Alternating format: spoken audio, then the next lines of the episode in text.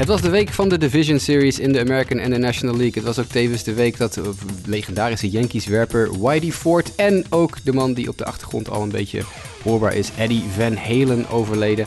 Daarover allemaal later meer. Maar wij gaan natuurlijk ons hier met de Sport America Just a Bit Outside podcast focussen op de week die was, de Division Series in de Major League. En op de Championship Series die eraan zitten te komen vanaf vandaag. En dat ga ik Jasper Roos vandaag doen met Mike van Dijk. Hey Jasper. Sander Grasman. Hoi Jasper. En dus een heel klein beetje Eddie Van Halen erin gesprinkeld. Dat is toch ook wel even prettig om uh, erbij te vermelden. Maar Eddie Van Halen dus overleden deze week. Maar ook zoals ik al zei, Whitey Ford. En we kunnen natuurlijk niet zomaar even over Hombach gaan praten zonder even stil te staan bij het overlijden van de 91-jarige legendarische Yankees-werper. Sander, jij schreef de in memoriam van de week voor de site een uh, heel fraai stuk over Whitey Ford.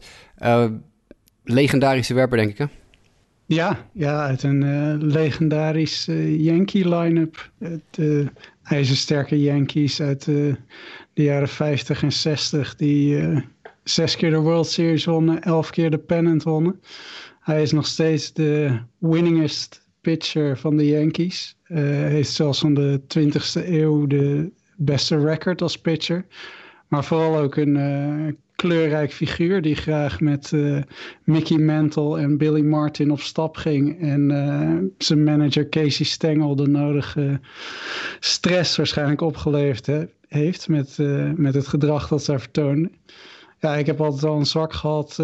Mickey Mantle is een van mijn favoriete oudspelers. En ja, de verhalen van van hem en Billy Martin en Whitey Ford en uh, Casey Stengel zijn altijd uh, zeer vermakelijk om terug te lezen. Dus uh, mooi, mooi moment om daar stil te staan en de respectabele leeftijd van 91 bereikt. Dus treurig nieuws natuurlijk, maar hij heeft een, denk ik een heel mooi leven gehad. En hij heeft nog net het einde van de, de series van de Yankees en de, de race mogen missen. Dus dat is hem bespaard gebleven. Ja, dat dan gelukkig wel. Fraaie foto die jij in je artikel had verwerkt van een visstripje, geloof ik. Roger Maris, Whitey Ford, uh, Mickey Mantle en uh, Billy Martin of zo op een bootje.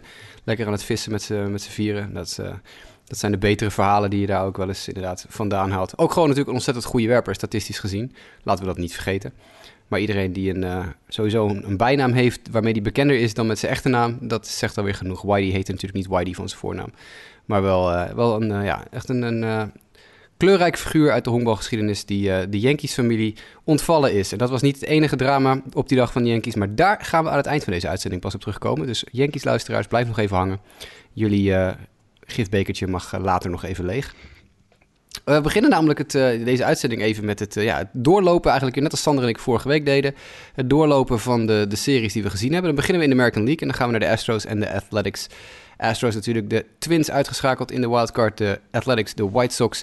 En we hadden het er vorige week al over, Sander, volgens mij, dat wij uh, ja, toch niet eigenlijk zagen gebeuren dat de Athletics met hun gammele pitching dit zouden kunnen gaan klaren. Maar dat het zo'n ja, eenrichtingsverkeer zou worden, is denk ik ook niet iets wat wij uh, voorspeld hadden. Het werd 10-5 in de eerste wedstrijd voor de Astros, 5-2 in de tweede en 9-7 in de derde.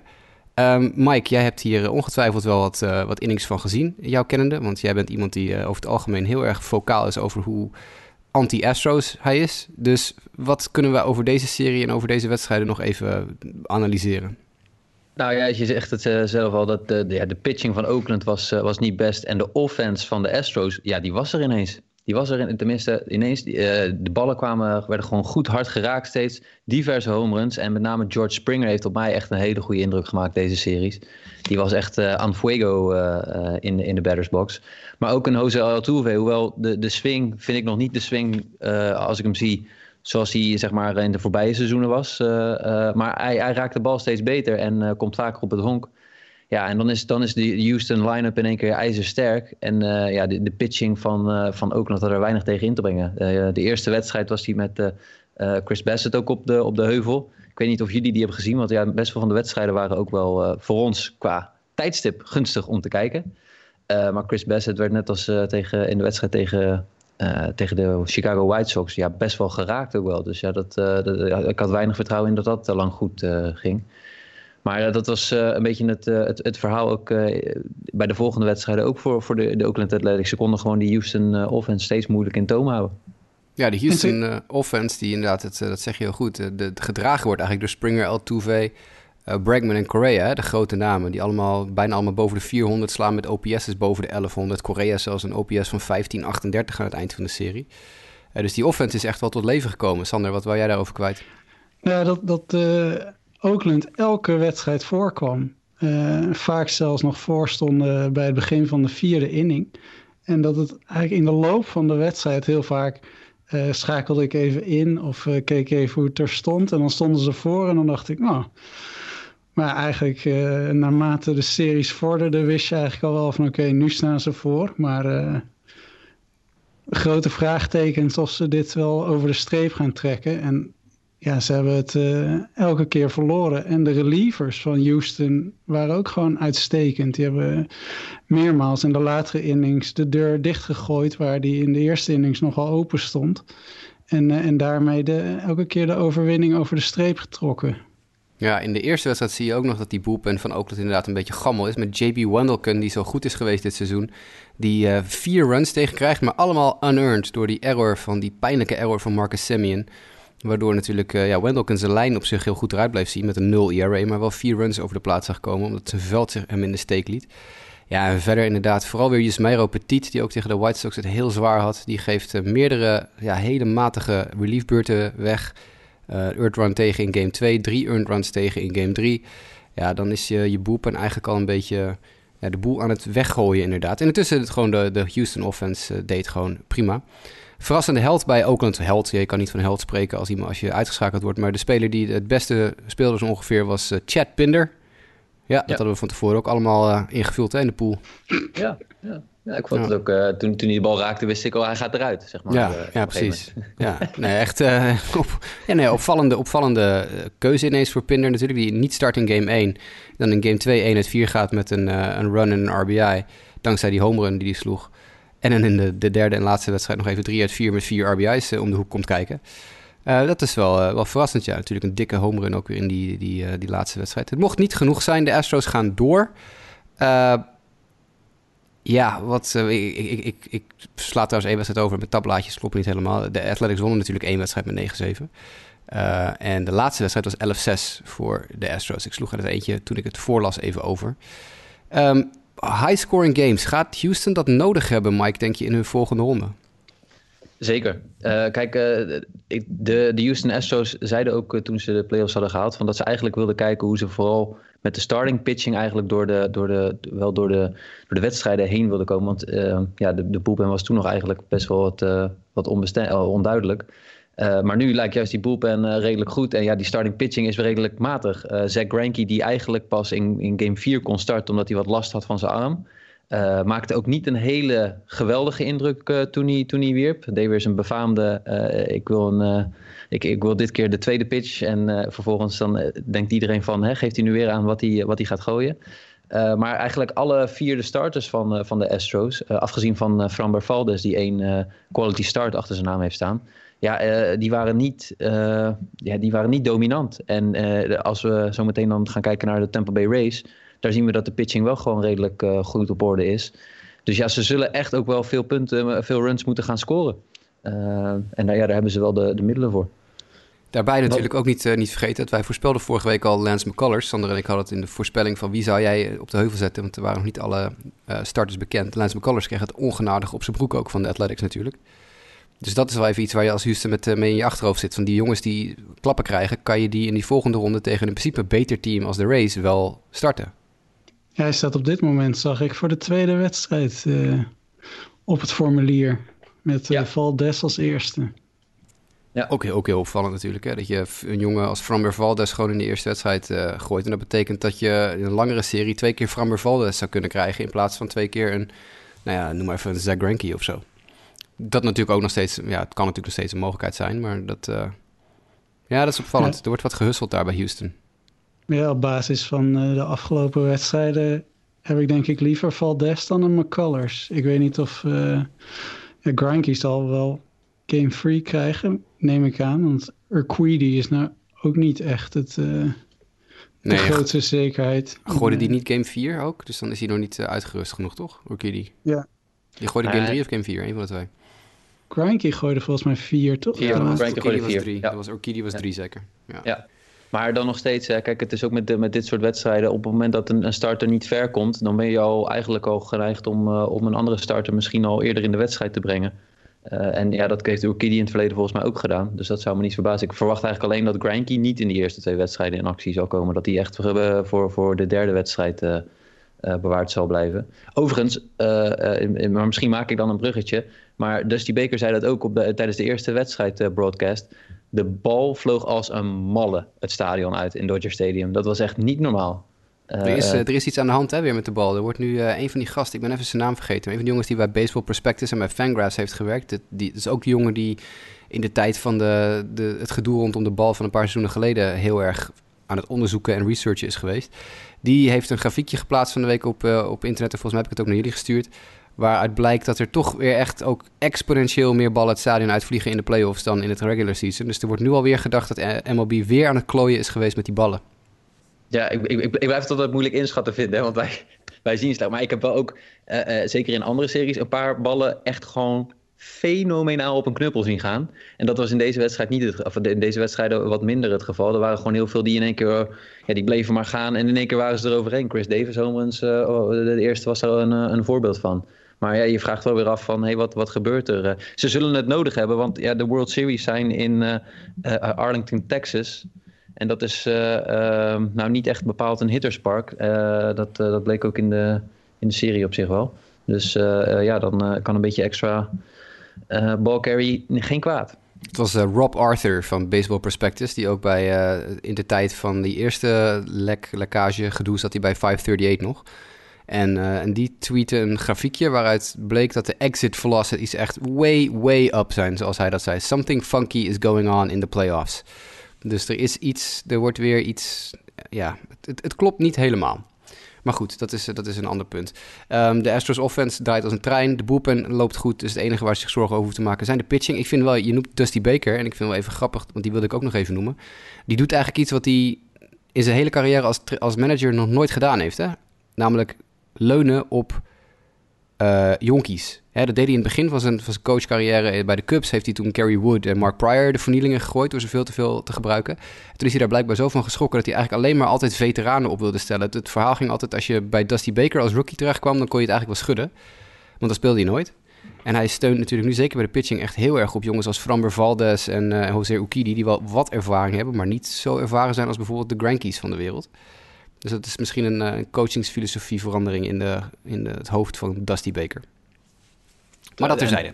Ja, maar het is wel... Het wel uh, uh, ja, het, het, ik vind het wel knap van de Astros. Hè. We hadden het niet ge, verwacht van tevoren voorafgaand aan het seizoen. En natuurlijk denk ik dat ze ook enige voordeel hebben aan het feit dat er geen publiek en dergelijke is. maar ze staan wel in de ALCS. En dat is, dat is uh, ondanks een regular season record en dergelijke, uh, dat moet je ze nageven. Ze staan er wel tegen de Oakland Athletics als ze er moeten staan. En Oakland is er dan niet. Ja, één coachingsbeslissing die ik nog even wil benoemen. Sander, misschien kan jij daar iets zinnigs over zeggen. Bob Melvin natuurlijk altijd over het algemeen een, een manager waar wij hoog over opgeven in de podcast. Die in, ik volgens mij game 3, maar ik heb mijn boxscores alweer dichtgeklikt. Liam Hendricks voor weet ik hoeveel innings gebruikt, de closer. Um, waardoor die in de laatste wedstrijd niet beschikbaar was. Wat vinden we daarvan? Ja, dat, dat zou dat iets zeggen over het vertrouwen dat hij in zijn andere bullpen-armen heeft. Ze moesten die natuurlijk ook al winnen.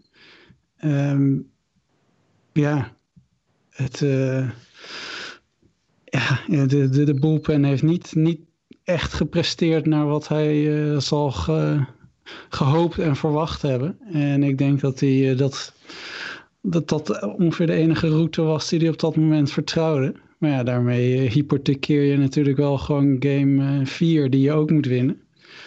Maar ja, ik denk dat hij, als hij vertrouwen had gehad in andere pitchers, dat ze deze wedstrijd over de streep zouden trekken. Dat hij hem eerder vervangen zou hebben om hem in game 4 beschikbaar te hebben. Ze, dus deden hetzelfde, uh... ze deden hetzelfde tegen de White Sox. Hè? De Liam Hendricks gooide ook in een van die wedstrijden meerdere innings. En toen was eigenlijk de verwachting dat hij de dag daarna niet meer zou kunnen gooien. Maar toen kwam hij ook weer voor één of twee innings op de heuvel te staan. Hij gooide in game 3 drie innings. Wat echt voor een closer natuurlijk gigantisch veel is. Uh, ik geloof dat hij 37, even kijken, 37 pitches gooide inderdaad. Ja, nou ja, goed, tegen de White Sox haalde hij 50 geloof ik. En toen gooide hij de volgende dag ook. Maar ja, hij was dus overduidelijk niet beschikbaar na, nou wat is het, 150 pitches in vijf dagen tijd. En dat is toch misschien een keuze waar achteraf Bob Melvin nog wel spijt van heeft. Maar goed, het enige wat de Astros voor nu kunnen doen is, is feestvieren en, en opgaan naar de, de volgende. Dus het enige wat zij hoeven te doen is...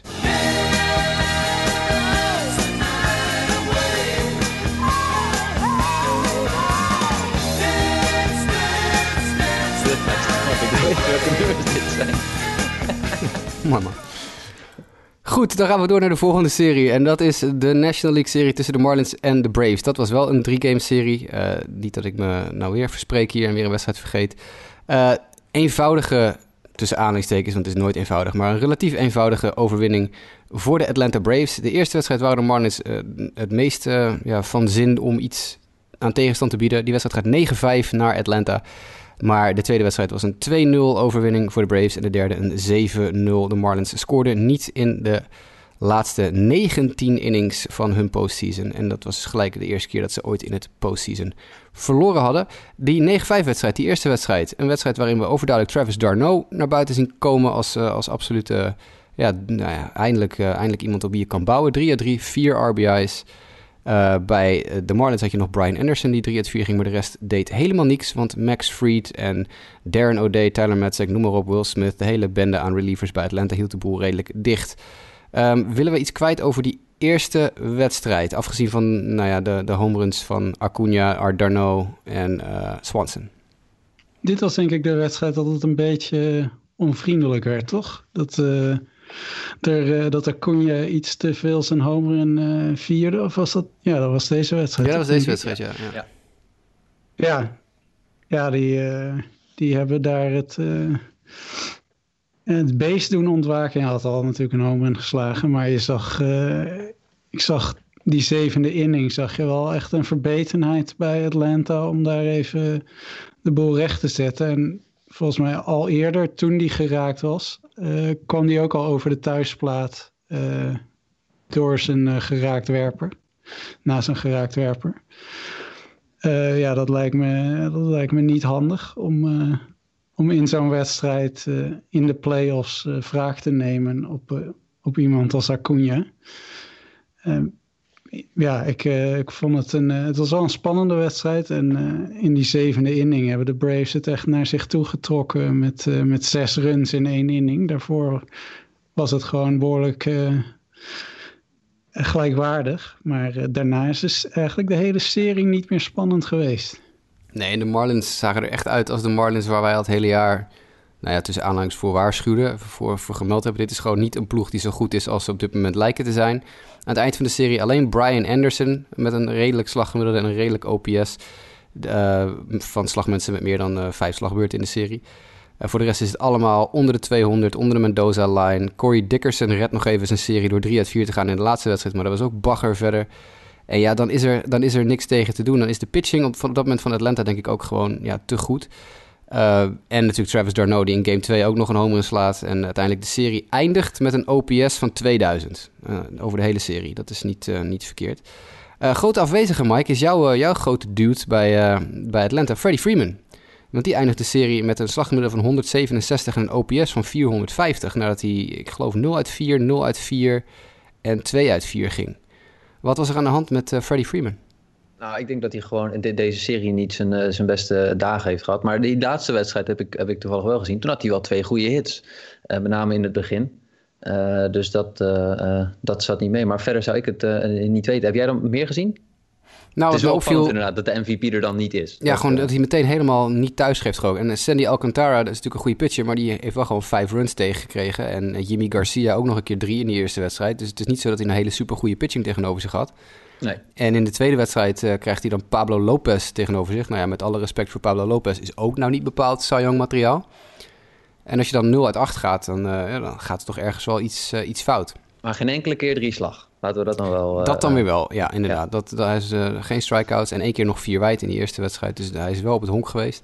En dat breekt hij dan een klein beetje uit in die laatste wedstrijd tegen Sixto Sanchez en, en de boepen van, van Miami. Ja. Maar uh, nee, ik, hij zat er niet lekker in. Maar het mooie van zo'n Atlanta line-up is dan hetzelfde wat is, wat is bij Miami in omgekeerde volgorde gebeurt, of in omgekeerde vorm gebeurt, is dat de, de Atlanta hitters wel gewoon allemaal eigenlijk thuisgeven. Acuna ja, heeft maar een slaggemiddelde van 182, maar wel een OPS van 812. Dus die heeft ook gewoon zijn powernummers uh, weer kunnen produceren. En dan jongens als Ozuna, Darno, Swanson, die uh, allemaal, Austin Riley, die allemaal gewoon thuisgeven en gewoon goed spelen. Ja, dan kan je een keer een Adam Duval of een Nick Markakis uh, ja, overleven. Ozzy Albies is ook nog even niet, heeft er ook nog geen zin in.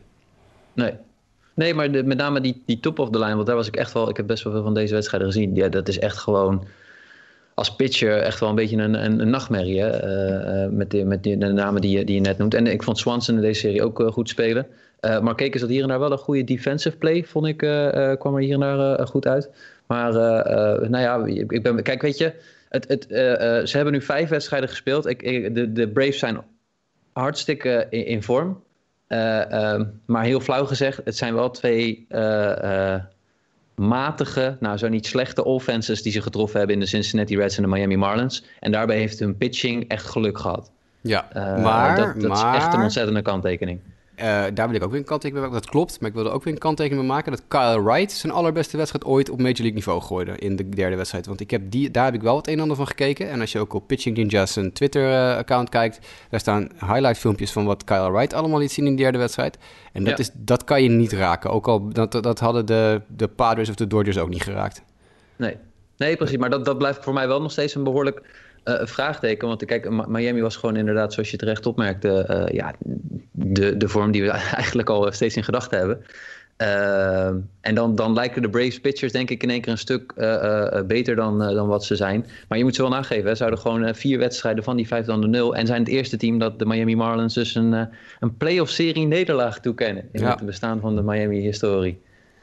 En ja, zeker het optredens van uh, Ian Anderson zijn ook al hoopgevend voor de, de Braves fans, denk ik. Die, uh, die laat goede, goede dingen zien. En de bullpen is goed. En ja, je blij, blijft in je achterhoofd zitten van zijn zij zo goed of zijn, is de tegenstand zo zwak? We hebben al het hele jaar een groot verschil gezien tussen de top 4, waarbij wij altijd al wel onze vraagtekens hadden bij de Cubs in die top 4.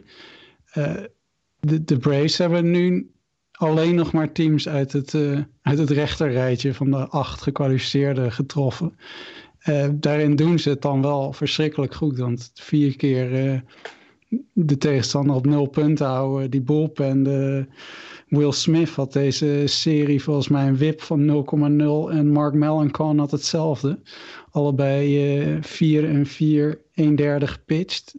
Ja, dat, de bullpen levert gewoon, de starting rotation levert en een deel van de, de aanval hoeft maar te leveren. Je, je mag hopen dat Freeman wel thuis geeft in, in de serie tegen de Dodgers.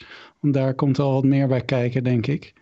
Maar uh, ja, de prestaties uh, zijn tot nu toe natuurlijk fenomenaal. Met vijf wedstrijden en vijf gewonnen en vier keer de nul gehouden. Wat dan misschien, ja, het, het, het, meest indrukwekkende is nog wel dat uh, Ian Anderson is 22 en Kyle Wright is uh, anderhalve week geleden 25 geworden. Dus dit zijn ook nog jongens waar je echt, uh, als je de Braves bent, nog jaren ge, genot van kan hebben en plezier van kan hebben. Dus dat is ook voor de, de, de rest van de NL East is dat een, ja, toch een pijnlijke constatering. Dat dit soort jongens, die zijn er nog wel even. Die, die zijn here to stay, zullen we maar even zeggen. dan gaan we naar de volgende serie en dat wordt dan de serie tussen de Dodgers en de Padres. Natuurlijk divisierivalen met een rijke geschiedenis. Uh, je zou kunnen zeggen dat er absoluut geen liefde is tussen deze twee clubs. Dus je weet dat ze één ding zeker weten niet hebben gedaan.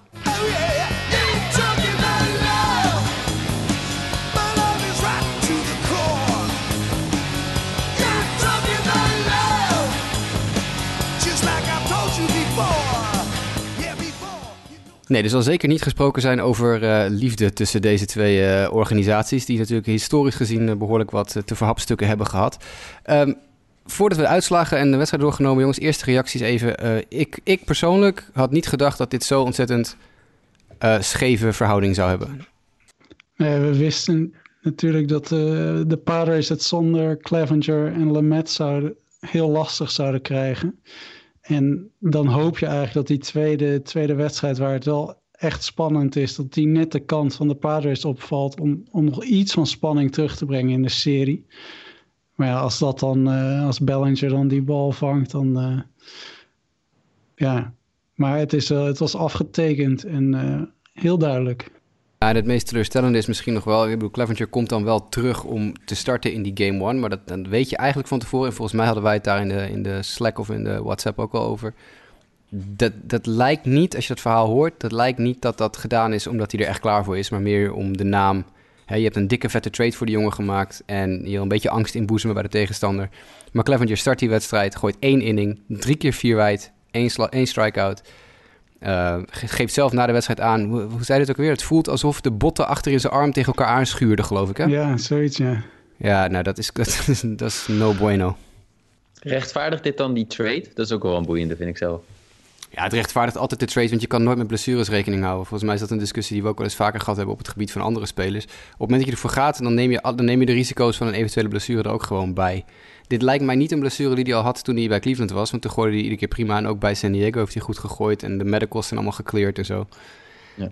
ja, dit is een risico dat je loopt. En als hij wel gewoon fit is, dan heb je een heel andere serie. Maar nu hebben ze ook nog een keer pech gehad dat inderdaad, wat Sander zegt, zowel Clevenger als uh, Lamet tegelijkertijd eigenlijk omvallen. Ja. En dan is het een heel, eh, heel ander verhaal. Die eerste wedstrijd uh, wordt een 5-1 overwinning voor de Dodgers. Het, het, lijkt een tijdje spannend te blijven, maar in de zesde inning vier runs over de plaat voor uh, de Dodgers. Uh, opvallend in die wedstrijd geen home runs. Het was een, een vrij powerloze wedstrijd. Dat dus weer niet in het plaatje past van waar we het eerder over hadden. Van ehm, de bal vliegt uit het stadion overal. Um, in deze wedstrijd viel mij eigenlijk maar één speler echt een beetje op. Ik weet niet of dat dezelfde was bij jullie. Maar ik vond het opvallend dat Walker Bueller vier keer vier wijd gooide in vier innings. Ja, dat is wel een uh, constatering. Ja, dat is, niet, dat is niet iets wat hij normaal doet. Ik heb het een klein, ik heb flarden van die wedstrijd gekeken, niet live, want het was allemaal vet laat, maar op een gegeven moment uh, een beetje tussendoor. Uh, ik, vond, ik vond hem niet heel overtuigend. Wel in de strikeout department, maar hij was zo wild dat regelmatig ook ballen alle kanten op vlogen. Ik weet niet of dat nou iets is waar de Dodgers heel erg op zitten te wachten de komende periode. Nee, ja, je kan de vraag stellen van is hij dan ook de nummer 1 starter voor de, voor de, voor de Dodgers going forward? Uh, maar ja, dat, het, ja. Maar ja, tegelijkertijd, het, het, dan komt Dustin Meder vervolgens op. Hè? En die heeft er ook wel weer. Uh, ze, ze, hebben gewoon, ze zijn gewoon heel diep en breed, deze, dit team. Ja. En dat maakt het lastig. Dus als je het recht opmerkte daarvoor, ik had gedacht ook dat het, dat het veel closer zou worden, deze, deze series. Uh, uh, eigenlijk zelfs met het idee van, nou, dit zou de NLCS moeten zijn. Maar ja, dat is het eigenlijk, ja, zeker ook in deze wedstrijd niet geworden.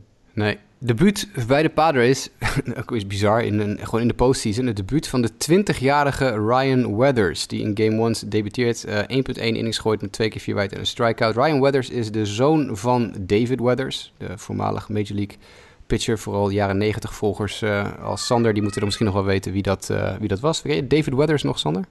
Nee, gaat niet meteen een belletje rinkelen, maar misschien... Uh... Volgens mij gooide die onder andere voor de Yankees, maar ik zal even snel zijn naam googlen terwijl we zitten te praten. Ryan nou, Weathers... Heb je even, even voor wat teams gegooid? Hij heeft wel voor teams gegooid, hè, ja. Hij is inmiddels ook alweer 51, zie ik. Dus heb jij het lijstje voor je, voor die allemaal gegooid heeft? Ja, volgens, volgens uh, Wikipedia hebben we hier de Toronto Blue Jays, de ja, Florida Marlins, Florida Marlins Yankees de inderdaad. Yankees, ja. Indians, Reds, Brewers, Cubs, Mets, Astros, Marlins, Reds, Brewers. Oh, kortom, hij heeft vaker bij dezelfde ploeg weer uh, gespeeld. Ja, van zijn 21ste tot zijn 39ste in de Major League gespeeld. 18 jaar, van 1991 tot 2009. Dus zijn vader heeft een heel uh, langdurige uh, Major League carrière gehad. Uh, Ryan Weathers is pas net 20. En dat is natuurlijk ook al dat je denkt van holy crap, dan word je in één keer voor de leeuwen gegooid. Maar deze jongen is, nou denk ik, redelijk goed door zijn uh, Major League debuut heen gekomen. Dat dan weer wel. Ook een, een getalenteerde werper die uit de eigen opleiding van de Padres komt. Ja. Willen we nog iets kwijt over deze wedstrijd verder of gaan we naar game 2? Nee, 2. 2 valt veel meer over te ja, twee, ja, dat is 100% waar. Ja, nou goed. Ja, je moet toch even bij Weather stilstaan. Game 2, super spannend. Eindigt in een 6-5 overwinning voor de Dodgers. Dat dan weer wel. wat wil je bespreken over deze wedstrijd, Mike? Zullen we beginnen met de batflip? Ja, laten we doen. Ik bedoel, deze hele serie, en ik heb het jullie ook uh, gestuurd, deze hele playoffs. Eindelijk is er ruimte voor emotie. En uh, dat moet je af en toe ook gewoon kunnen incasseren en laten gaan. Um, en ik denk dat de Dodgers dat op zich goed hebben gedaan. Manny Machado slaat een home run in de zesde inning van, tegen Clayton Kershaw. De Padres moeten dan op dat moment terugkomen van een achterstand uh, 4-1 en het wordt 4-3. Uh, weet je, als je dan een beetje emotie gebruikt, ik denk dat dat alleen maar past. Dat, hebben, dat zien we juist ook ontzettend bij de, bij de Atlanta Braves. En, en dat pakt vaak voor een team uh, goed uit. Maar goed, um, um, ja, blijkbaar zet het ook kwaad bloed. Want de, de, de, Braves, of de Dodgers reageerden daar ook weer een beetje op. Uh, Cody Bellinger, die vangt, was het een inning later of twee innings later? Die pakt echt een gigantisch home weg. Volgens mij een inning later, maar ik weet, weet het niet helemaal zeker. Maar Manny stond in ieder geval weer uh, on deck. Ja, en dat, uh, nou ja, de, de, de, daar gaan de Braves, of de Braves, de Dodgers gaan daar weer een beetje los op van wow, het was echt, het was de catch of the postseason. Ik zie, nou, ik zie dit niet meer, hoewel Brad Gardner komt zometeen ook nog, maar dit was wel qua momentum en dergelijke, was dit gewoon in één keer de lucht uit, uit de playoff kans een beetje van San Diego die, die weg waren ongelooflijk knappe vangbal. Want hij stond ook totaal niet in positie. Moest echt kijken van waar komt die bal uit. En uh, ja, maakte juist de leap en pakte, pakte de bal weg. Wat vonden jullie ervan dat de commentatoren zeiden... hij is niet eens een natural center fielder? Ja, is het toch zo of niet? Ja, nee, dat, dat, dat, klopt wel. Maar aan de andere kant, hij heeft weet ik hoeveel innings in center field gespeeld in zijn leven ja. inmiddels al. Ik bedoel, kijk, je kan nog geen natural center fielder zijn... maar als je er twee seizoenen op die positie speelt... dan kan je ervan uitgaan dat je inmiddels wel een beetje je weg weet, toch? Ja, en dat vind ik, dat vind ik er altijd weer een beetje dat ik denk van... oké, doe even een klein beetje je research. Maar oké, dat is... Uh, ja. Goed, dat ben ik meer. Maar, maar het was wel tenminste... Ja, en dan, dan vervolgens uh, staan ze 6-3 uh, voor... en dan komt Kenley op de heuvel. Nou ja, en ik weet niet wat jullie tot nu toe van Kenley vinden. Nou, dit is wel problematisch hoor. Dat denk ik ook. Ja, nee, je ziet uh, ook dat, uh, dat Roberts ook al kijkt naar andere mensen op die plekken. Hè? Want volgens mij uh, was het in Game 1 gebruikte hij al, al een andere closer. Stond er natuurlijk al 5-1, maar nee, nou gebruikte hij wel Jansen. in ieder geval, ik dacht dat hij ook een keer een andere pitcher als closer had gebruikt in deze of een andere serie. Ja, het, zijn positie staat een beetje op de tocht, denk ik. En dat ja, heeft hij toch wel een beetje te wijten aan zijn, zijn zwakke optredens. Ik heb hem dit seizoen toch wel vaker ja, niet, uh, niet lights out zoals we hem van een paar jaar geleden wel kennen gezien. Uh, er wordt veel geraakt. ja, het is geen goed teken, denk ik. En misschien, ik vraag me af of hij zijn positie als closer houdt. Hij was ook iets van zijn van uh, velocity volgens mij verloren in die pitch. Ook omdat ja, hij op een gegeven moment veel ballen gooide. Maar was iets, uh, hij begon wel uh, gebruikelijk, maar was daarna ietsje van zijn snelheid aan het verliezen. Jasper, jij wilde? Nee, nee, dat, ben ik met je eens. Dat wil ik ook net zeggen. De, de, de, snelheid zit er niet heel erg mee in. Maar goed, dat is misschien nog extra duidelijk als je net Bruce Gratterol de inning voor hem ziet gooien. Uh, wat echt de makkelijkste 100 mijl per uur is die ik ooit uit een arm heb zien komen zo ongeveer. Want die jongen die, die lijkt alsof die papieren vliegtuigje staat te gooien. En het komt met 100, 101 mijl per uur komt het over de thuisplaat heen. Dus dat is dan misschien wel weer juist een groter verschil ook nog. Dat, uh, dat, dat, dat, Roberts hem daar geen plezier mee doet, zeg maar. Als je net de, de Padres tegen een gast hebt laten slaan die 100 mijl per uur gooit... en je krijgt dan Kennedy die gewoon de snelheid niet meer zo hard heeft... Ja, dan ben je natuurlijk als slagman. Ik weet ook wel, toen ik vroeger nog speelde, we zetten ook altijd de batting practice machine, zetten we ook op 100 mijl per uur. Ja, dan zijn die ballen die langs je komen vliegen in de wedstrijd ineens een stuk makkelijker te raken. Dus uh, ik bedoel, uh, ja, ik weet niet of dat nou een, een 1-2 duo is wat je achter elkaar moet doen. Excuse me, twee, ja. re twee rechtshandige werpers die, waar dusdanig veel snelheidsverschil in zit. En als Candy dan ook nog een keer zijn cutter niet heeft werken, wat ook niet het geval was, dan is het helemaal problematisch. Ja, dan zou je, mocht je ze naar elkaar willen gebruiken, dan toch misschien voor de andere volgorde willen gaan. En uh, eerst Kenley en dan uh, Crediroll. Ja, inderdaad, dat zou dat zijn. Of, of trainen ertussen gooien als lefty-righty combinatie. Want, want Kelly was ook niet. Uh, ja, hij kreeg, hij, get, hij, hij kreeg eruit. Maar ik ben, volgens mij, ik, ik denk echt dat, dat wat, wat zeiden jullie als Dave Roberts? Ik denk dat hij naar een comedie gaat voor, voor de volgende wedstrijden. Ik denk het wel, waarom niet? Je hebt Joe Kelly ook nog op de bank zitten, dus... Met jongens als, als Trainen, Gratterol, Jansen en, en Kelly. Dat zijn gewoon vier jongens die prima een, uh, een laatste in kunnen gooien. Wat een luxe, jeetje. Ja, ja. ja want ja, Kershaw hebben we het niet eens over gehad, maar die was eigenlijk gewoon erg goed weer deze wedstrijd. Ja. Alleen hij krijgt uh, weer een paar lange ballen terug uh, tegen. Ja, de enige bal die Machado deze hele postseason, of deze hele serie goed geraakt heeft, zo ongeveer trouwens. Maar dat is een, uh, dat is een heel ander punt. Hetzelfde geldt voor Hosmer trouwens. Dat is ook nog iets waar we even stil bij kunnen staan zo meteen. Is het feit dat de top van de line-up van de Padres helemaal niet thuis geeft. Hè? Tatis, Machado, Hosmer. Uh, slaggemiddeld allemaal onder de 180. OPS's onder de 640. het is, die drie zijn helemaal niet bezig geweest met honkballen. En maar drie homeruns in de hele serie. En de Dodgers maar twee homeruns in de hele playoffs tot nu toe. Ja. Dat kan natuurlijk aan de plek waar ze moeten spelen liggen. Maar, uh... Globe Life Field, onze loods. Maar goed, dat... Uh... Nou, wat zegt, tenminste, ik heb, ik heb bewust ook even op gelet dit, gedurende dit seizoen. Als je kijkt naar de, de park factors, uh, dan is dit wel echt bij uitstek een stadion wat de pitchers goed ligt. Ja, dat is zo. Dus, ja. En, en, en we moeten misschien één shout-out, een klein shout-outje nog geven ook aan... dit doet me pijn, jongen, dit doet me pijn. Maar Angel Hernandez had een goede wedstrijd. het, moet, het, moet, het moet helaas ook wel eens gezegd worden. Angel Hernandez was niet slecht. Het feit dat we daarop letten is al dat is het ergste natuurlijk. Maar het moet gezegd worden, hij had een, uh, een goede wedstrijd. Hij, had, uh, hij zat ruim over de 90% met al zijn, uh, zijn calls. binnenzone, buiten de zone en overall strike zone benadering.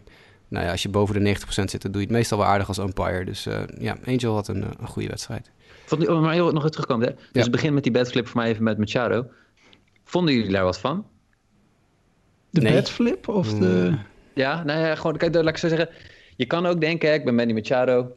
Uh, ik heb in het verleden ook voor de Dodgers gespeeld. Ik, ik weet niet eh, dat je, dat je dan nee, Nee, nee, dat is die bullshit die je bij voetbal altijd hebt. Van je mag niet juichen als je tegen je oude club scoort en zo. Dat vind ik zo onzin. je hebt nu een ander, ander shirtje aan hoor, kom op. Precies, ik vind, ik, ik, vind ook, ik, ik weet je, eens, volledig eens.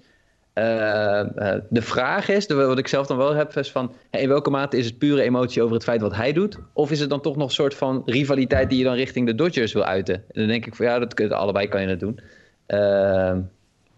Maar, maar hij, hij, moet doen wat hij zelf doet. Maar ik dacht, dan, dacht wel van, ach ja, om, om nu een beetje rivaliserend te gaan lopen doen tegen de Dodgers. Je hebt met de helft van dat team heb je nog zelf ook samengespeeld en geprobeerd een titel binnen te halen. Ja, nee, daar, daar, daar lig ik echt niet wakker van. Dat all good feelings is, zeg maar. Nee, daar, daar lig ik echt niet wakker van. Ik vond het dezelfde manier hoe die Bruce Dark Gratterol die, uh, die vangbal van Bellinger vierde en zo ook fantastisch. Weet je wel, gewoon lekker helemaal losgaan. Je, bent, het is, je, bent, je zit in de belangrijkste fase van je seizoen van een sport waar je je hele leven voor gegeven hebt. Ja, luister, als, als iemand dan iets machtig moois doet, dan mag je toch daar, dat mag je toch vieren. Ja, zeker. zeker. Ja, en helemaal in een leeg stadion. Ja, precies. Ik zag, eh, zag een interview met Bets die, uh, die verklaarde waarom zij nou... Want zij reageerde natuurlijk boos. Want uh, voor de mensen die het niet gezien hebben... Machado sloeg dus eerst een homer waarbij hij een bedflip had... en nogal, uh, ja, nogal blij was met zijn, met zijn home run. Wat ik op zich, uh, dat vind ik echt prima. En uh, was volgens mij ook vooral gericht op zijn eigen dugout. Was een beetje uh, energie blazen in zijn, zijn eigen team. Ze gingen natuurlijk van 4-1 achter naar 4-3. Alleen dan heb je dan die vangbal. En dan is die Gratterall gooit volgens mij zijn pet en zijn handschoen de lucht in. En daar ging Machado dan heel boos op reageren dat hij, uh, dat, dat, dat blijkbaar dus overdreven vond. En dat stoorde Bets en teamgenoten van, ja, uh, wij doen helemaal, wij gaan gewoon door als jij die bedflip doet en vinden dat prima als jij dat doet. Uh, maar als wij dan een mooie actie maken, dan zijn wij ook blij en juichen wij ook. En dat vind ik wel, ik vind die bedflip vind ik echt gewoon, dat moet hij gewoon doen. En dat kan voor energie zorgen en kan je, kan je momentum uh, voor je eigen team opeisen. Maar dat je dan daarna boos gaat doen als de anderen ook uh, blij zijn en daar uiting aan geven, ja, dat vind ik ook wel gewoon niet terecht. En dan vind ik ook wel dat de Dodgers daar wat van mochten zeggen. Nou, dat vond ik dus uh, precies dat punt. Dat ik van, je hebt met die jongens samengespeeld. Ik bedoel, moet je dan daar moeilijk over gaan lopen doen? Dat, dat vind ik dan weer... Uh... Nee, ja, Manny being Manny 2.0, ja, toch? precies. Let's ja, nou ja, dat, dat is... Uh, let's leave it on the field. En hij, hij, zat ook niet lekker in de serie, dus misschien dat er bij uh, Machado iets mee te maken heeft gehad. Maar ik weet niet, het uh, feestje vieren moet je altijd doen. Als er wat te vieren ja. valt, moet je het vieren, toch? Ik bedoel, dat is heel simpel. Behalve um, in iemands zwembad. Behalve in iemands zwembad? Nou, de Dodgers gingen ooit een divisie. Oh god, ja, dat Diamondbacks verhaal. Ja, ja, ja, ja, ja. Dat is oud zeer bij jou, of niet? Ja, precies. Ja, nee, oké.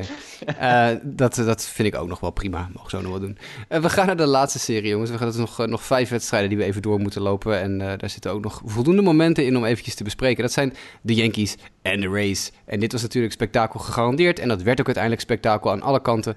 Dit was, dit was denk ik de meest entertaining serie van allemaal misschien wel. Alleen al vanwege het feit dat ze vijf wedstrijden erover deden om dit hele gebeuren uit te werken. Maar ook nog gewoon spannende wedstrijden. Goed honkbal van allebei de kanten. Uh, fantastische pitching en, en mooie clutch hitting. En mooie vangballen. Je noemde net al even de Brad Gardner vangbal. Komen we zo meteen nog even op.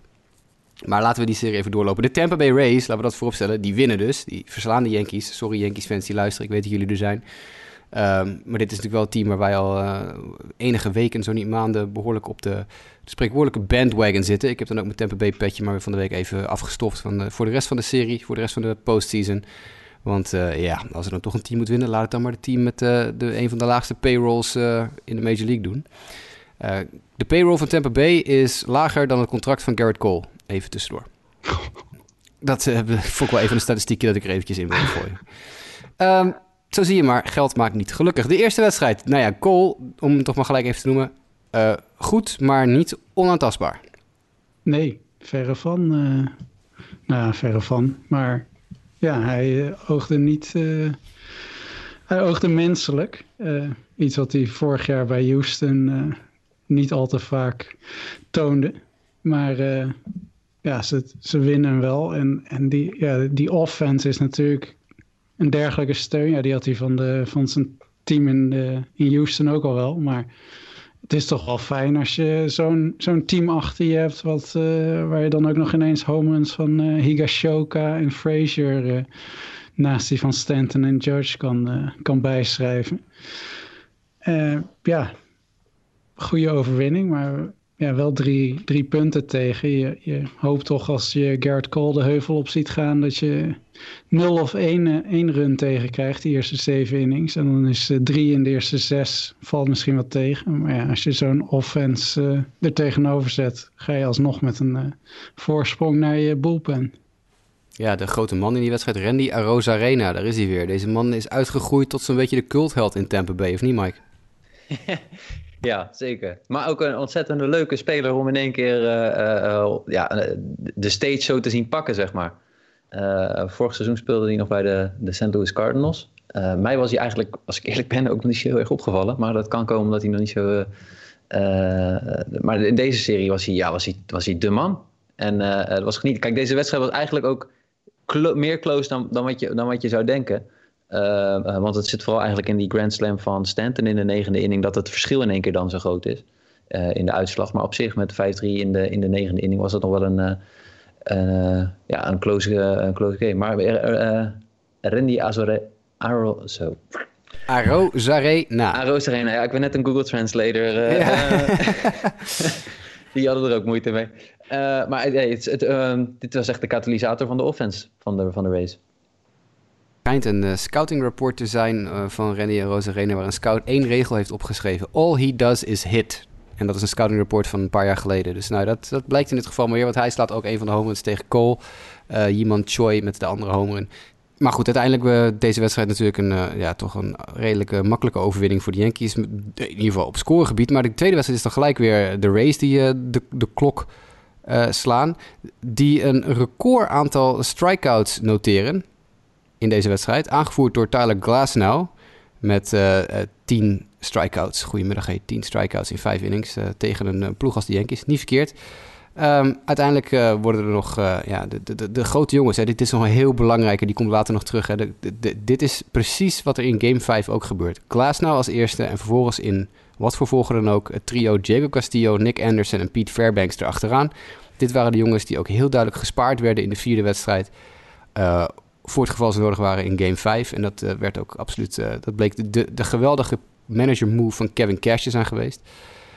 De Rays winnen met 7-5. Wat viel op aan deze wedstrijd? Afgezien van weer een home run van Randy Arozarena en twee stuks van Giancarlo Stanton. Nou, Davy Garcia als opener.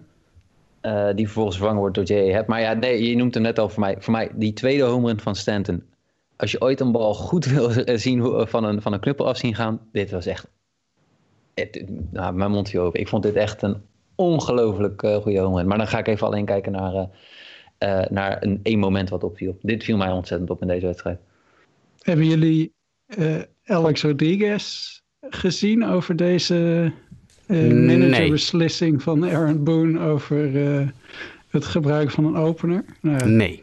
Het was typisch weer een boomer hm. opmerking, want hij zei dus dat uh, ze niet moesten meegaan in die, uh, En volgens mij zei hij het zelfs het Ivy League manager van, van al die analisten, maar gewoon, gewoon honkballen. ja, hij vond het blijkbaar kwalijk dat ze met een opener waren begonnen. Hij vond dat blijkbaar ja, niet, niet des Yankees om, om hier met een zo'n ja, nieuwigheidje te beginnen. En uh, hij zag daarin de schuld van de nederlaag. Terwijl de schuld eigenlijk gewoon niet bij de opener ligt, maar nee. bij de, de opvolger, zeg maar. Bij de, de jongen van, van wie ze hoopten dat hij een paar innings zou kunnen gooien. Maar J.A. Happ, die carrière is denk ik wel redelijk voorbij. Met 2,2 innings, 4 earned runs tegen, drie, drie keer 4 right en twee home runs.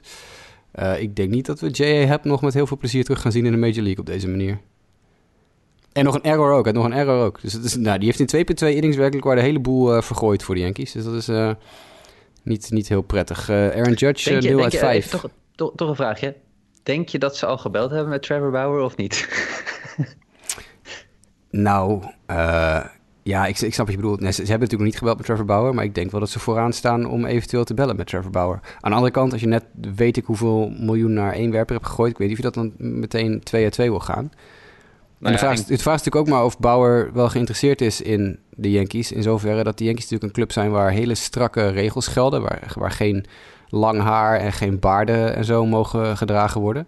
En Bauer is iemand die ontzettend graag zijn eigen plan trekt. En die gewoon zijn eigen ding wil doen. En niet dus van bovenaf afgeremd wil worden.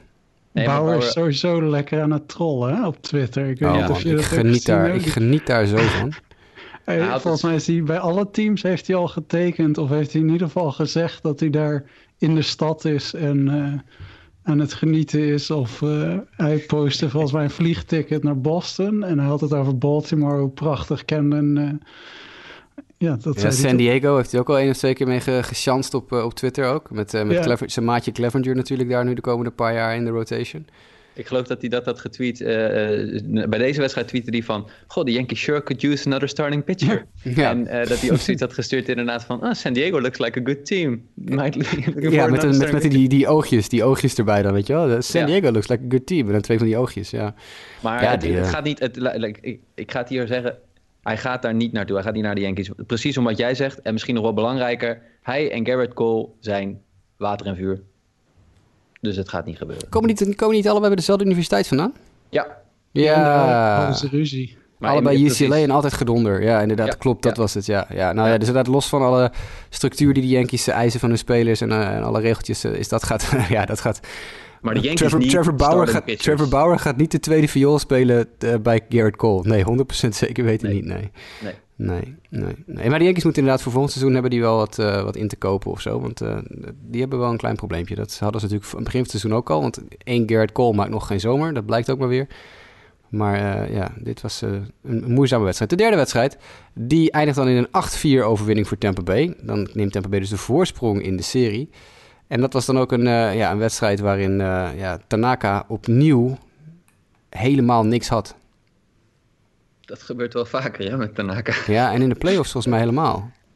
Uh, Even kijken. Postseason career. We zoeken het op. Overigens, uh, Mike Stanton met een another home run. Mike Stanton met een another home run.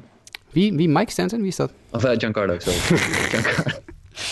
Oh, die fout maak ik zo vaak. Uh, uh, ja, nee, Stanton die zat echt uh, in zijn groove. En het is zo jammer dat hij altijd geblesseerd is. Maar je ja. ziet wel wat hij, waar, waar hij toe in staat is. Zeg maar. Als hij de ballen raakt, dan is het echt ongekend. Ik, uh, uh, aan de andere kant op de heuvel, want jij zoekt denk ik nog even de cijfers op. Maar Charlie, ja, ja, Morton, Charlie Morton was best wel vintage. Vintage ja. Charlie Morton, ja, ja, absoluut. En Tanaka heeft een 3,33 ERA in zijn carrière in de postseason. Dus dat is niet, uh, niet slecht. Maar hij is 5 en 4, wat dan weer iets minder denderend is.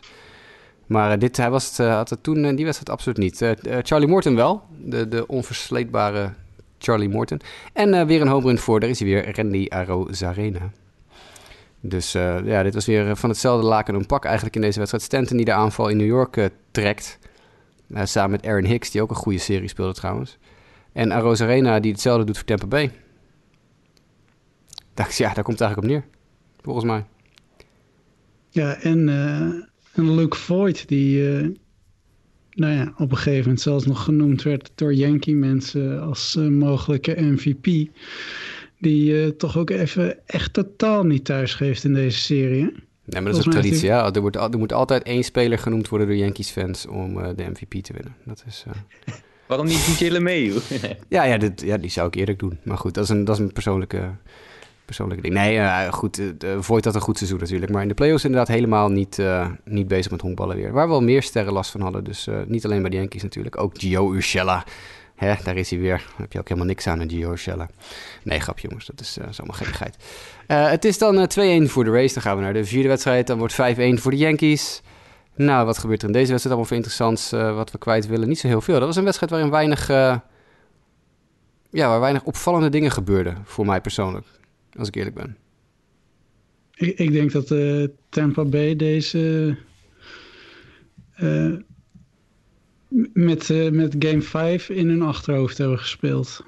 Ja, dat denk ik dus ook. Als je die pitches ziet die gegooid hebben, Thompson als opener, Yarbrough erachteraan en dan Slagers uh, Slegers van de Slager op de hoek. Ja, ik, uh... Die uh, heeft nog in de jeugd bij Feyenoord gevoetbald, volgens mij. Nou, hier, ik bedoel maar. Dat, nee, dat is broer Joey. Dat is een broer Joey. Long Beach, California. Oude, oude werper al, 28 al. Nou, dat is natuurlijk ook niet iemand waar we heel veel voor te verwachten. Dus dat is iemand die gewoon inderdaad voor de leeuwen gegooid is met het idee van... nou ja, ga maar nog even een inningje eten of zo. We gaan dit niet winnen. Maar we willen in die vijfde wedstrijd... wat dan wel weer een geweldig spektakelstuk was willen we de, uh, de beste jongens beschikbaar hebben. Yankees slaan 11 honkslagen in deze wedstrijd, scoren 5 runs. De race slechts 3 honkslagen tegen de pitching. Jordan Montgomery erg sterk, erg sterk, kan niet anders zeggen. Ik had het van tevoren niet helemaal gedacht uh, dat hij zo goed zou zijn. Maar Montgomery was, uh, was sterk. Een paar keer vier maar ook gewoon strikeouts op de juiste momenten. één earned run tegen. Ja, en dan geven ze het bij de Yankees dus wel aan de grote jongens. Chad Green, Zach Britton en Aroldis Chapman. En daarmee is dat uh, sprookje, dat boekje dan even uit. Want dan gaan we naar Game 5. En dit is een wedstrijd waar we heel veel over te vertellen hebben, denk ik. Ga ik wel vanuit. Want het begint al natuurlijk meteen in de, ja, de eerste inning al meteen met het feit dat Tyler Glasnow op de heuvel staat bij Tampa Bay op drie dagen rust. Nou, dat is wel, is wel weinig, toch? Ja. Of ben ik nou de enige die daar uh, heel veel van onder, de, van onder de indruk was? Nee, Nee, maar hij, hij deed het uh, tenminste. Uh, ja, ik, ik vond hem wel het goed doen. Cole ging op vier dagen gewoon één keer door de line-up heen en dat, dat heeft hij uh, effectief uh, gedaan. Ja, dat was inderdaad het plan. nou moest sowieso één keer door de line-up heen. Cole ging op vier dagen rust, dus ook aan short rest. Of op Bauer rest, zoals je het wil noemen. Want Trevor Bauer wil elke vier dagen gooien. Dus misschien ging Cole hier op Bauer rest. Maar nou op drie dagen rust een wedstrijd starten. Dat is uh, risky als je natuurlijk uh, naar de toekomst kijkt voor hem. Maar in dit geval heeft het goed uitgepakt. Dit was een beetje de wedstrijd van de, de ex-Pittsburgh Pirates, hè? Ik schreef al in de game recap dat dit echt een wedstrijd is. Als je Pirates-fan was, dan heb je hier echt je ogen uitgekrapt. Want Glasnow startte voor Tampa Bay en was supergoed. Cole startte voor de Yankees, die was supergoed. En Meadows sloeg een home run. Dus dit, dit was een beetje de wedstrijd waar alle oude Pittsburgh Pirates jongens... Uh, uh, ja, dit moet je voorstellen. Als die nu nog Cole, Glasnow en Meadows hadden gehad... wat dat voor team was geweest. Uh, in plaats Ik zag ook een tweetje voorbij komen met... Als je, als je Pittsburghs fans in 2014 gezegd had dat uh, Meadows, Cole en Glasnow zouden uitblinken in de playoffs, zouden ze heel blij zijn geweest. Maar als ze dan zouden horen dat ze niet bij hen zaten en wat ze ervoor terug hadden gekregen, dan uh, zouden ze in één keer depressief zijn geworden. Ja, dat uh, kan me wel een beetje voorstellen in dit geval, ja. Um, ja belangrijk moment in deze wedstrijd. Echt misschien wel het, eh, het ja, ja, ik wil niet zeggen het breekpunt, maar een, een, heel belangrijk moment natuurlijk is die home run van Meadows. Hè, in de vijfde inning. Op dat moment is het uh, een 1-0 voor de Yankees. Meadows trekt het gelijk tegen Cole nog door die home run te slaan. En dan blijft het 1-1. En dan zie je iets later in die wedstrijd, en we hebben hem al even genoemd, Mike, dus jij mag hem even gaan beschrijven, die vangbal van, van Brad Gardner. Ja, nou, ik, ik, ik, moest eigenlijk eerst nog iets zeggen over die home van Aston Meadows. Hmm. Want ik weet dat ik voor het seizoen nog had gezegd... Jij zei van, nou, Aston Meadows heeft het, uh, het, uh, het roster gehad. Toen zei ik, nou ja, dit seizoen, Aston Meadows, wat heb je eraan? Ze zei, ja, maar juist in de playoffs kan het dan wel een speler zijn die het verschil kan maken. En dat was... Het, het, ja, uh, je had dat goed. Um, het was ook trouwens vrij bijzonder, want Judge had een vrij goede beeld bij deze bal. Alleen hij sprong op, ik weet niet of je dat gezien hebben... en kwam vrij akelig met zijn hoofd tegen het het, uh, het ja, Afkappentje, ja. Zat zo'n ja. zo randje bovenaan de muur. Ja, ja daar kom je tegenaan. Dat was uh, wat minder gelukkig. Maar inderdaad, ja, Brad Gardner, die had daarvoor... ik weet even niet, was aan slag? Je zei het net. volgens mij was het Rose Arena, toch? Ja, dat klopt. En nou ja, Gardner, die, die bal was eruit. De, de, de bullpen van de race stond al. En hij pakt hem echt ja, op, op Bellinger-achtige wijze, houdt hij hem binnen in het stadion. Ja, dat moest, het moest op dat moment ook wel natuurlijk, hè, want anders dan, ja, dat is echt een moment dat de wedstrijd op zijn kop kan zetten. En, en ik denk dat Gardner op dat moment, ja, wat heb ik hier te verliezen? Dat hij echt iets dacht van...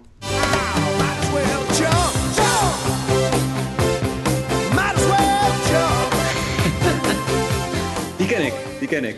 Maar hij houdt hem dus uh, binnenboord. En, uh, en daarmee blijft de wedstrijd spannend. Uh, in de achtste inning, dat is dan ja, het moment dat de wedstrijd eigenlijk verloren gaat. We hebben dan Cole is al gewisseld, Britton heeft goed gegooid, Chapman komt op de heuvel. Terwijl de race te counteren met Anderson, Fairbanks en Castillo weer. Dat was ook wel te verwachten. Um, maar ja, dan is het toch weer Chapman, hè, Sander. En volgens mij is dat niet de eerste keer dat Chapman een serie verliest. Nee, nee, het uh, was vorig jaar natuurlijk ook al het geval met... Uh, ja, toen was het natuurlijk een, eh, een busser die al Altuve vertelde wat hij kon verwachten. Maar uh, heeft dat uh, blijkbaar niet eens nodig. ik heb geen idee of hij een bus had. Maar ja, Aroldis Chapman, het... nou ja, dat, dat, was, was een 100 mijl per uur fastball aan de binnenkant. En Brosso die, die draaide gewoon heel snel zijn heupen open en die sloeg die bal weg. Daar kan je als werper denk ik niet zo heel veel anders aan doen dan gewoon een beetje respect voor hebben. Ik denk dat Chapman gewoon maar één ding dacht.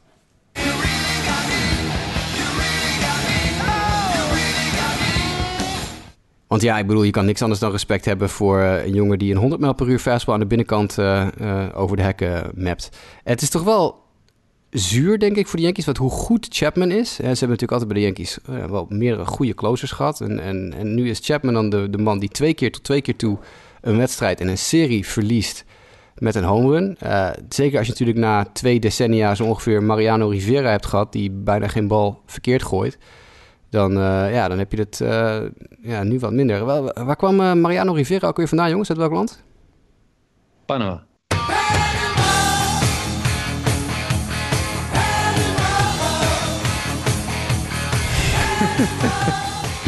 Zo, dat, uh, dat is trouwens ook het einde van de, de Van Halen uh, muziekjes die ik erin ga plakken. Jongens, wees niet bang, dit was de laatste. Uh, ik vond hem te mooi om hem te laten lopen. De coverband um, kan naar huis. de, de coverband kan naar huis, inderdaad. Ja. Het, ik had niet van tevoren aan jullie verteld waar ik ze erin ging plakken. Dus dit is voor jullie ook een beetje ja, verrassend. Um, om de wedstrijd af te maken, de, de home van Brosso, natuurlijk weer een un, unknown hero die opstaat. En dan, ja, dan vliegen de Yankees eruit. En dat is het einde van de Yankees in 2020 in de playoffs. En dat is niet de eerste keer.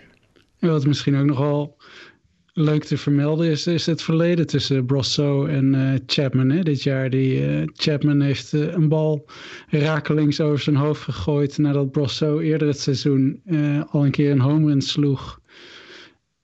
In, ik weet niet of het in diezelfde wedstrijd of een dag erna was dat hij hem naar zijn hoofd kreeg. Dus, dus er zat nog wat oud zeer. Dus ik denk dat Brosso heel blij is met deze home run. Om, uh, om, niet alleen de reden dat ze deze serie gewonnen hebben, wat natuurlijk fantastisch is, maar dat hij het, juist hij en juist op het gooien van Chapman dat kon doen, is, uh, maakt het wel helemaal de cirkel rond. Die lijkt. Dat denk ik ook wel, ja. Nou, dan gaan we richting de Championship Series. Dan previewen we die nog even en dan breiden we weer een einde aan voor deze zondag uh, vooravond. Hè, hadden we het over, Sander, vooravond.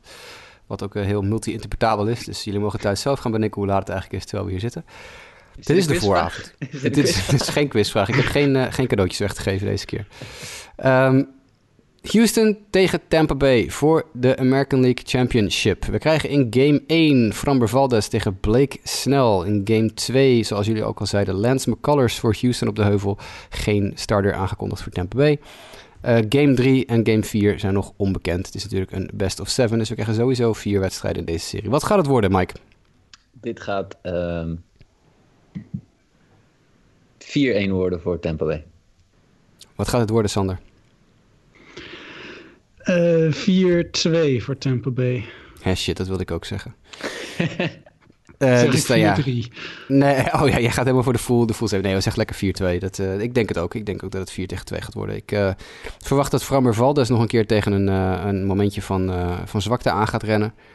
Uh, terwijl ik uh, wat dat betreft gewoon de, de hele pitching staff van Tampa Bay iets meer vertrouw. Ik zeg niet dat ze beter zijn, maar ik vertrouw ze iets meer dan de Houston Astros staff.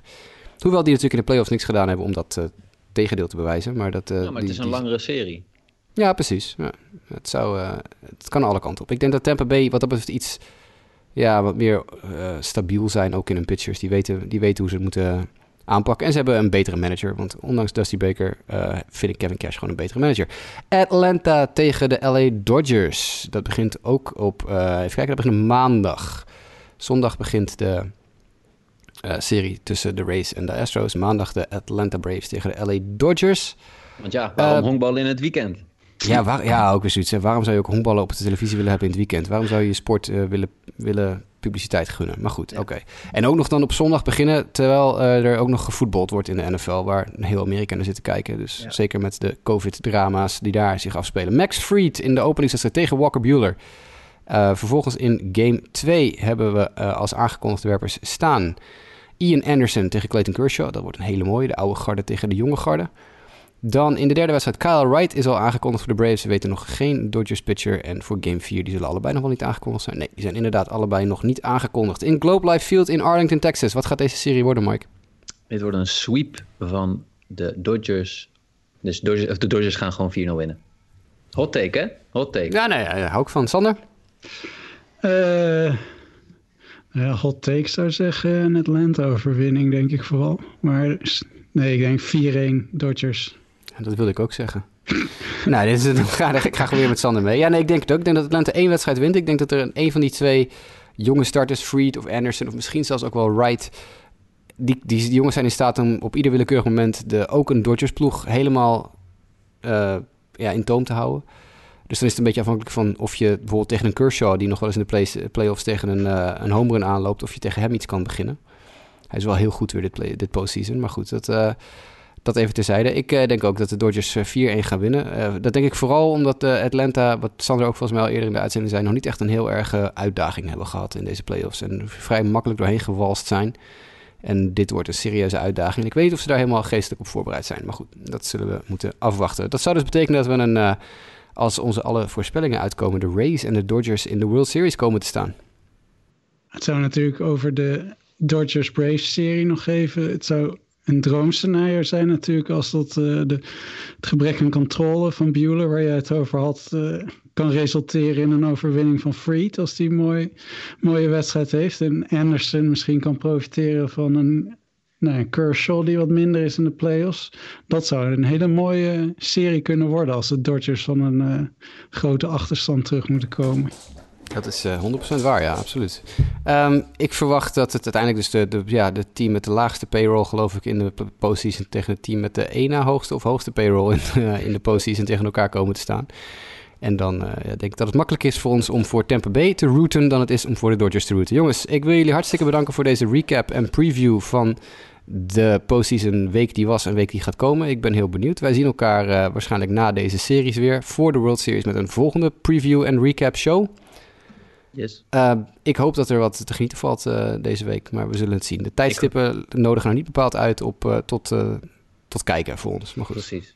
Ja. Nou ja, ik zie dat, dat is het. Ja, ja, daar doe je niks aan. Nee, maar hier en daar nog wel. Tenminste, de, er zijn twee wedstrijden en enkele keer begint er eentje vroeg. Dus bijvoorbeeld game 2 is om tien uur s avonds. Nou ja, dan kan je nog ja, wat eerste innings van kijken. Nog, dat is nog te overleven. Ja, ja, maar ik hoop wel dat het eigenlijk allebei wat meer wedstrijden worden dan vier. Want dan hebben we... Ja, wat het zou mooi zijn als, het, uh, als ze het weekend een keer halen. Ja. ja.